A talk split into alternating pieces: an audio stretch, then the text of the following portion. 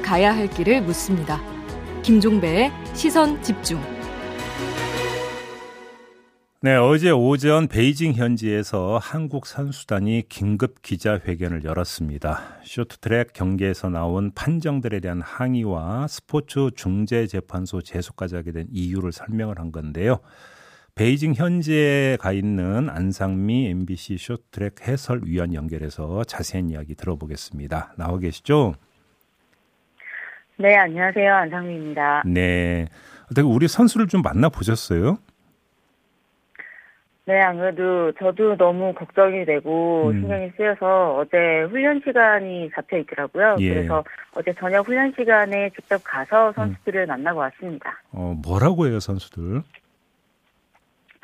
사실 선수들은 뭐 예상을 안 했던 부분은 아니고요. 음. 어, 뭐 이런 홈콜을 뭐 예상은 했었는데 생각보다도 너무나 충격적인 좀 홈콜이기는 해서 음. 어, 선수들도 많이 속상하고 힘들었지만 이, 어쨌든 지금 남은 경기가 있기 때문에 음. 그 경기들에 좀 더 집중을 하려고 노력을 하고 있더라고요. 그래요. 아니 근데 뭐 되게 허탈해서 뭐 훈련한 기분이 날까 싶은 생각까지도 뭐 얼핏 드는데. 네. 사실 뭐 저도 오늘 해설을 준비를 하면서 너무 허탈해서 이거 해설을 또 어떻게 해야 되나 음. 이런 생각도 들던데 선수들은 오죽할까 싶더라고요. 네. 그런데 음. 어쨌든 또 국민 여러분들이 워낙 또 화를 내시면서 지금 응원을 해주고 계시고 음.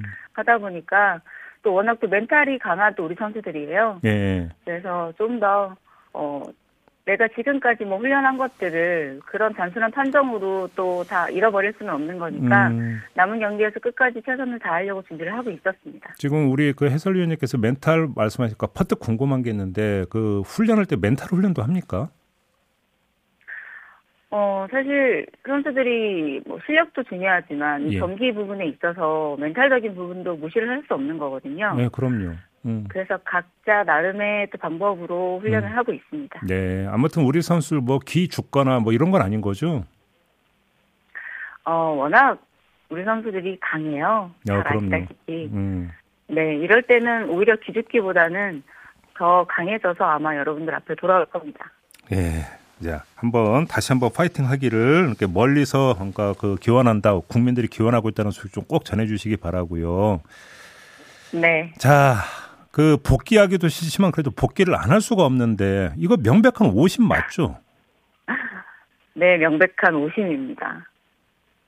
아니, 그, 저 진짜 혹시 다른 심판들은 혹시 뭐라고 하는지 혹시 얘기 들어보셨어요? 그게 궁금하네요, 저는. 다른 심판들도 물론 오심이라고 얘기를 하고 있고요. 예. 어, 우리, 그러니까 국내에서 활동을 하고 있는 심판들도 아, 이렇게 판정을 내리게 되면 도대체 우리는 어떻게 경기에서 판정을 내려야 되는 거냐. 예. 기준이 없을 정도로 이렇게 해버리면. 예. 어, 그렇게 참 허탈감을 내비치고 있고요. 아니, 이런 식이면. 지금 해외, 음. 네. 아니, 말씀하세요. 네. 아, 네. 뭐 뿐만 아니라 지금 해외에서 중계를 하고 있는 중계진들도 있지 않습니까? 예. 네, 그분들도 사실 저와 함께 훈련을 했었던 경기를 치렀던 뭐 선수 출신들이고 음. 또 현장에서 다 일을 하시는 분들인데 예. 어, 해외 중계진들도 굉장히 허탈해 하더라고요. 어, 뭐라고 해요, 진짜? 그 다른 나라 뭐 중계진이나 선수들은 뭐라고 그래요? 어, 지금 특히나 뭐 이탈리아의 지금 중계진 같은 경우는 음. 굉장히 유명한 또 선수 출신이기도 하고요. 저와 음. 함께 또 경기를 늘 했었던 친구이기도 한데 그 친구에게도 제가 직접 메시지를 보내서 물어봤었어요. 네. 어떻게 생각을 하느냐 너는. 어허. 정말 너무나 fantastic한 음, 완벽한 추월이었다. 음. 어, 어떤 contact도 없었는데 어떻게 그걸 주는지 본인들도 이해를 할 수가 없다라고 황대헌 선수 같은 경우는요. 예, 예. 네, 그렇게 얘기를 하고 있습니다. 아니, 이럴 거면 비디오 판독을 뭐하러 해요? 어, 저도 정말 웃긴 게, 어, 비디오 판독을, 비디오를 통해서, 화면을 통해서 시청자분들도 다 보셨지 않습니까? 예. 네, 과거에 뭐 저 때처럼, 제가 운동할 때처럼 사람의 눈으로만 봐야 한다라고 하면, 음. 충분히 사람의 눈은 이 착각을 할 수 있는 부분이기 때문에 네. 어, 그래, 그럴 수 있다 쳐라고 이해를 하겠지만, 예. 너무나도 자세하게 이 화면을 통해서 보여지는데도 불구하고, 음. 그런 판정을 할 수 있었다라는 자체가 이 뻔뻔함의 극치라고 저도 생각을 해요. 뻔뻔함의 극치다. 근데 지금 네. 국제 빙상 경기 연맹은 뭐라고 주장하고 있냐면 이거 오심 아니고 접촉을 유발하는 늦은 레인 변경이었다 이렇게 지금 주장을 하고 있다는데 이건 어떻게 평가를 해야 되는 겁니까? 어, 이 국제빙상연맹에서는 절대 본인들의 잘못이라고 인정을 안 하죠. 음. 어떻게 해서든지 지금 감싸고 돌 수밖에 없는 상황이고 그렇게 본인들의 잘못을 인정하는 것부터가 어, 본인들의 얼굴에 먹칠을 한다고 생각을 하는 예. 단체이기 때문에 예. 어, 충분히 예상했던 답변이었고요. 저는. 음, 그래요. 네. 아, 참. 근데 아무튼 국제 스포츠 중재 재판소 카스라고 부르는 여기에 이제 그 제소를 하면 그럼에도 불구하고 뭐 달, 결과가 네. 달라지는 건 아니죠, 솔직히. 네, 맞습니다. 사실 결과가 달라지는 건 아니고요. 네. 어, 우리 입장에서는 남은 경기들이 있기 때문에 음. 어, 남은 경기들에서만이라도 우리 선수들이 피해 보는 일이 없도록 하기 위해서 이렇게 강력하게 대처하는 모습을 보여주고 있는 거라고 보시면 될 것 같아요. 음, 그렇죠. 그러니까 이 그 앞으로 있을 경기를 대비하기 위해서도 강경하게 나서야 되는 건 맞는 거죠. 그렇죠.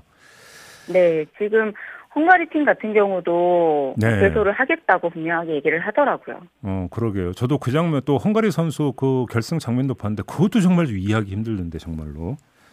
네, 헝가리도 정말 허탈한 메달 박탈이거든요. 어떻게 보면. 그렇죠. 근데 이 지금 중국 대표팀 감독, 코치 모두 과거 한국 동료들이잖아요. 혹시 만나서 네. 얘기 나눠보셨어요? 이분들은 뭐라 그래요? 전혀 지금 만날 수가 없는 상황이에요. 완전히 차단이 돼 있는 상황이라서 어. 어, 접촉을 시도를 해도 어, 전혀 볼 수가 없는 상황입니다. 일체 그러면 뭐 예를 들어서 그 메신저 대화나 이런 것도 지금 다 차단이 돼 있습니까? 음, 뭐 인터뷰 요청은 우리 방송사 측에서 계속 하고 있는데, 예. 어, 그쪽에서 계속 거부를 하고 있는 상황이고요. 음. 뭐 짧은 인터뷰에서 보면 판정은 심판이 내린 거다라는 답변만 짧게 하고 네. 들어가고 있는 네. 상황이더라고요. 그러게요. 알겠습니다. 근데 심판 오심은 오심이고 그 오심의 혜택을 받던 중국 선수라도 좀 겸허해야 되는데 전혀 그렇지가 않대요. 선수도. 저도 정말 이렇게까지 해서 메달을 받는 게 자기 자신에게 자랑스러울까라는 의문이 계속 들어요. 무슨 네. 의미가 있을까? 음. 그러니까 말이에요. 그렇게 해서라도 내 받고 싶은 걸까? 예. 아, 정말 궁금합니다. 정말 물어보고 싶습니다. 근데 현지에서 지금 그 해설을 하고 계시니까 이제 현장 분위기를 직접 체감을 하시잖아요. 그러면 네. 뭐 심판 선수를 떠나서 이제 관중도 있고 이제 중국인들의 반응이라는 것도 있잖아요. 혹시 그걸 좀 체감을 하시는 게 있어요? 어떻게 지금 흘러가고 있는지? 어 일단은 지금 뭐 다른 나라 관중들은 전혀 안 받고 있는 상황이고 음. 음, 초대한 중국 관중들만 들어와 있는 상황이거든요. 예, 그렇죠. 네, 그러다 보니까 뭐 중국은 그냥 축제 분위기예요. 어. 자기들이 메달을 딴 거에 대해서만 어, 생각을 하고 음. 뭐 축하를 하고 계속해서 방송을 내보내고 있고 음. 어, 저 방송을 계속 내보내는 게 부끄럽지 않은가라는 생각이 들 정도로 메달 딴 장면들을 계속 내보내고 있습니다. 에이, 알겠습니다. 그나저나 이제 이제 또 이제 그 여기서 심기 일전에서 또 남은 경기에 최선을 다해서 임해야 되는 거 아니겠습니까? 어, 네, 그렇죠. 그래서 우리 선수들 어제도 정말 열심히 준비를 하는 모습 보였고요. 예. 그리고 오늘 어, 경기에서도 또 최선을 다해서 보여주겠다라고 음. 얘기를 했습니다. 또 첫 번째 또 메달이 나왔잖아요. 예. 거기에서도 또 분위기 반전이 좀 된 것 같아요. 우리 선수들 어. 최선을 다해서 또 메달 사냥에 나설 겁니다. 예, 뭐 좋은 결과 좀 있기를 바라는데 빙질 이야기가 좀 계속 나오던데 지금 빙질에 좀 문제가 있습니까? 어, 빙질이 굉장히 좋다라고 평가가 됐었는데, 음. 대회 때 자꾸 이물질이 나오고 있어요. 이 부분에 대해서는 다들 조금 의문스러워하고 있어요. 왜 이물질이 저기서 저렇게 나올까? 어, 결승 경기에서는 경기가 중단되는 사태까지 발생이 됐잖아요. 네. 그런 경우는 정말 처음 봤거든요, 저도. 아니, 어떻게 이물질이 나올 수가 있어요? 어, 네. 이게, 아니, 실수일 수 있는 거예요, 그게? 어, 그런데 또 사실 음. 경기하는 도중에 그런 이물질을 음. 볼수 있다라는 것도 신기하고 음. 저는 정말 개인적으로 우스갯소리로 누군가 밖에서 뭘 던지나라는 얘기까지 할 정도로 그런 뭐 큰 시커먼 덩어리들이 나오고 있으니까 그것도 사실 좀 의문이긴 근데 해요. 이걸 또 거의라고 보기도 참 너무 어이없는 거잖아요. 그것도. 그렇죠. 납득하기 네, 힘든 장면이 참 여러 곳에서 좀 연출이 되고 있는 것 같네요. 그래도 네, 이 모든 걸 뚫고 나가야 되는 거 아니겠습니까? 알겠습니다. 선수들에게 다시 네, 한번 그 또한 음, 네, 네. 네, 이렇게 좀 마무리를 해야 될 것 같고요. 선수들에게 다시 한번 화이팅 기원한다는 소식 꼭 전해주시기 바라면서 오늘 인터뷰 마무리할게요. 고맙습니다. 네, 알겠습니다. 감사합니다. 네, 베이징 현지에 있는 안상미 MBC 쇼트트랙 해설위원과 함께했습니다. 날카롭게 묻고 객관적으로 묻고 한 번 더 묻습니다. 김종배의 시선 집중. 네, 오미크론 변이로 어, 확진자가 계속 늘고 있죠. 이런 상황에서 정부가 새로운 방역 체계를 도입을 하는데요. 그 내용이 상당히 좀 복잡하고 궁금한 부분도 많이 있습니다. 중앙사고수습본부의 손영래 사회전략반장 연결해서 자세히 들어보도록 하겠습니다. 나와 계시죠? 예, 안녕하십니까. 네. 반장님께서 어제 유행의 정점을 예측하기 어렵다 이런 취지의 말씀을 하셨던데 이걸 어떻게 이해를 해야 되는 거예요? 어, 지금 이제 우리나라는 어, 오미크론 자체 확산 속도가 굉장히 빠른 상황에서 네. 외국에 비해서는 접종률은 상당히 높은 상황이고 으흠. 반면에 이제 어, 유럽이나 미국에 비해서는 누적 확진자 수는 상당히 작은 상황입니다. 네. 이렇다 보니까 이 특성 때문에 유행 정점과 모양이 어떻게 그려질까가 음. 전문가분들의 시뮬레이션도 상당히 다양한 결과들이 좀 나오고 있는 아, 상황입니다. 서로 다양하다는 건 서로 좀 다르다라는 이야기인 거죠? 예. 음.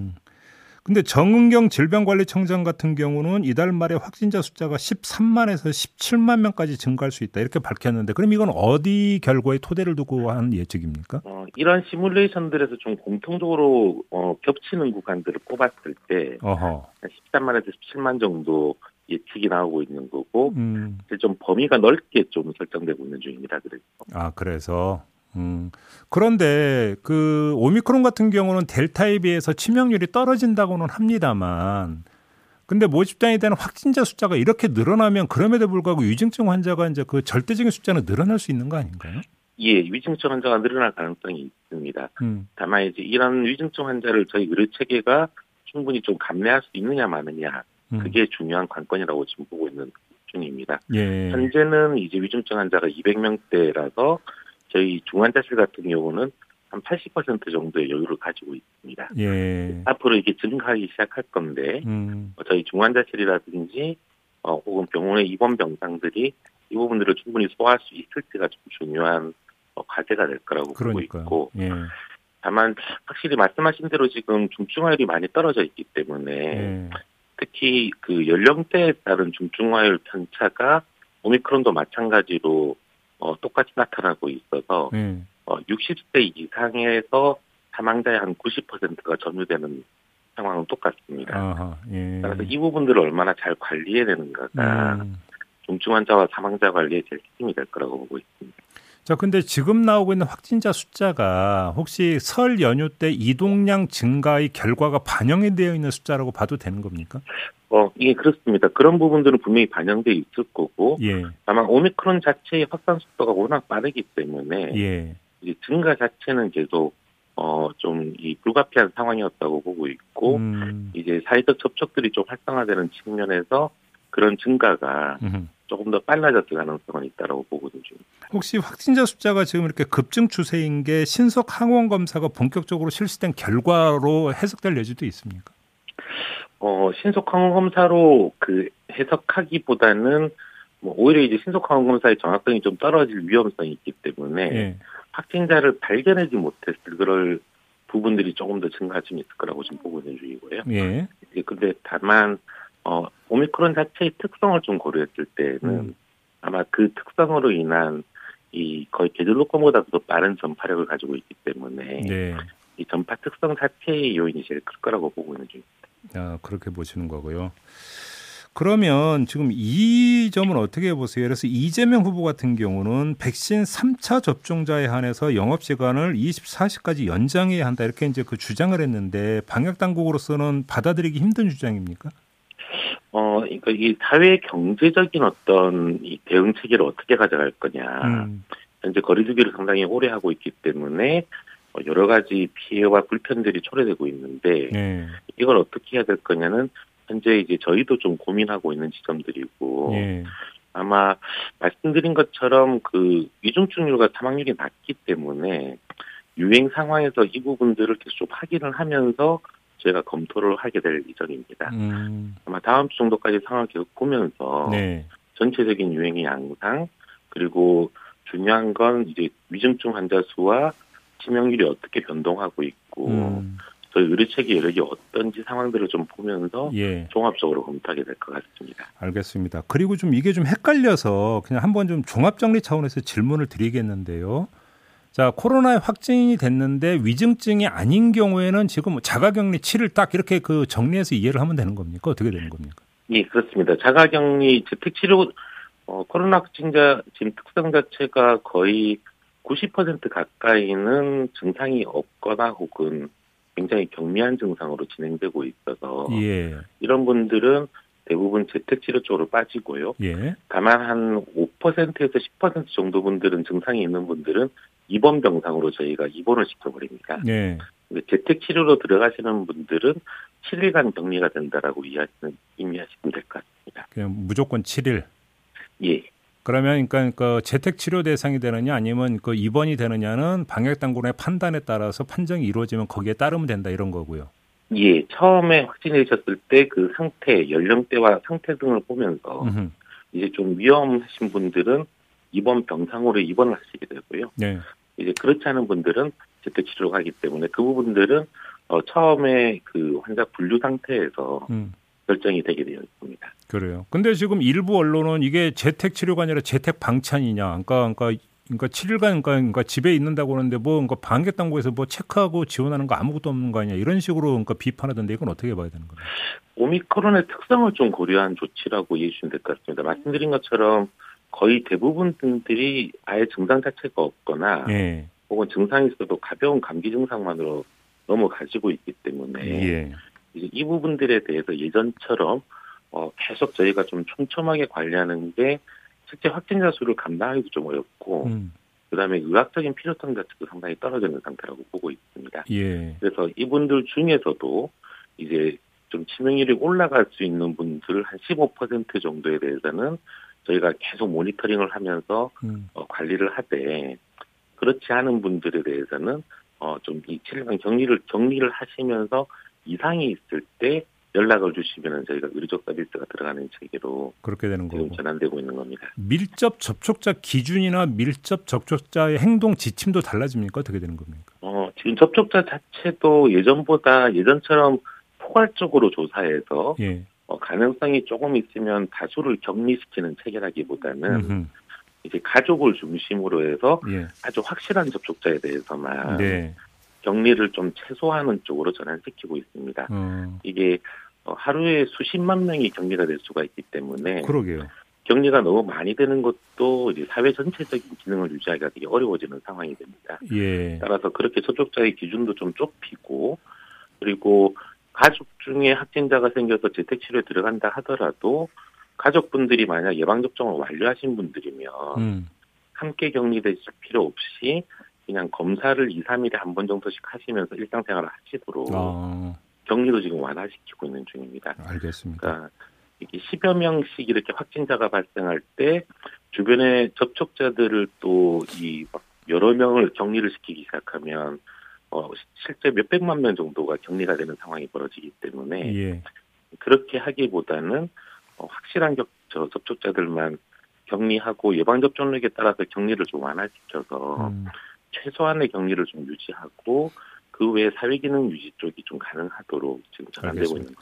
지금 이게 현안이기 때문에 좀 방역 당국 입장이 궁금해서 질문 드리는데요. 지금 그 사전 투표 끝나고 나서 확진 판정을 받은 분들 투표 문제 있잖아요. 예. 여야가 일단 그 6시부터 9시까지 별도로 투표하는 것으로 법을 개정하는 쪽으로 방향을 잡았다고 하는데 방역 당국의 입장은 어떤 건지 정리가 됐습니까?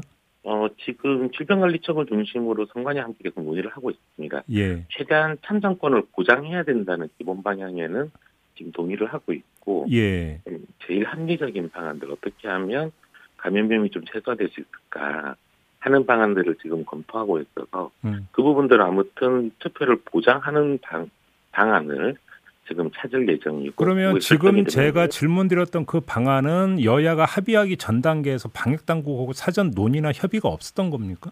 예, 같이 검토는 지금 하고 있는 중이고요. 그런 방안들도 예. 시간대를 달리하는 방법들도 가능할 거고 음. 동선을 분리할 수 있는 것도 있는지도 좀 검토를 하고 있어서 예. 이제 여러 방안들을 놓고 좀 제일 합리적인 방안들을 결정하게 될 것 같습니다. 근데 지금 하나 디테일한 문제가 그러니까 재택 치료를 받는 사람들은 그 투표소가 집에서 가까우니까 그렇다 치더라도 병원 입원 환자나 생활치료센터에 입소한 사람들 같은 경우도 이 방안이 적용이 되는 겁니까?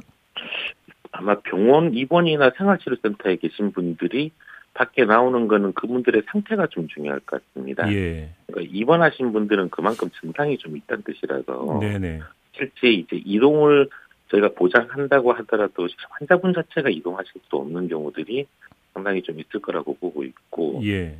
생활치료센터 같은 경우도 지금 좀 고민스러운 게 어, 이동을 허용해야 될지, 혹은 부재자 투표나 그런 걸 좀 활성화시켜야 되는 건지, 예, 예, 예. 등등에 대해서 지금 계속 검토를 하고 있는 중입니다. 어휴, 그러니까 이제 대선 얼마 안 남았는데 빨리 이거 결론 좀 나야 되겠네요.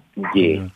네. 예, 알겠습니다. 그리고 하나 좀 정치권은 불거진 문제가 하나 더 있으니까 짧게 여쭤보겠는데 지금 이제 검사 체계가 먼저 그러니까 자가진단 키트로 검사를 하고 양상 나오면 PCR 검사 받는 거잖아요. 예. 근데 이 키트가 이제 그 물량도 부족하고 가격도 오르다 보니까 정치권 일각에서 이거 무상으로 공급해야 되는 거 아니냐 목소리 나오던데 이건 힘든 겁니까? 어, 일단 무상으로 공급하는 방안들도 함께 검토하고 있는 중입니다. 어. 현재 60세 이상의 경우에는 그냥 좀 전처럼 PCR이 바로 되기 때문에 네.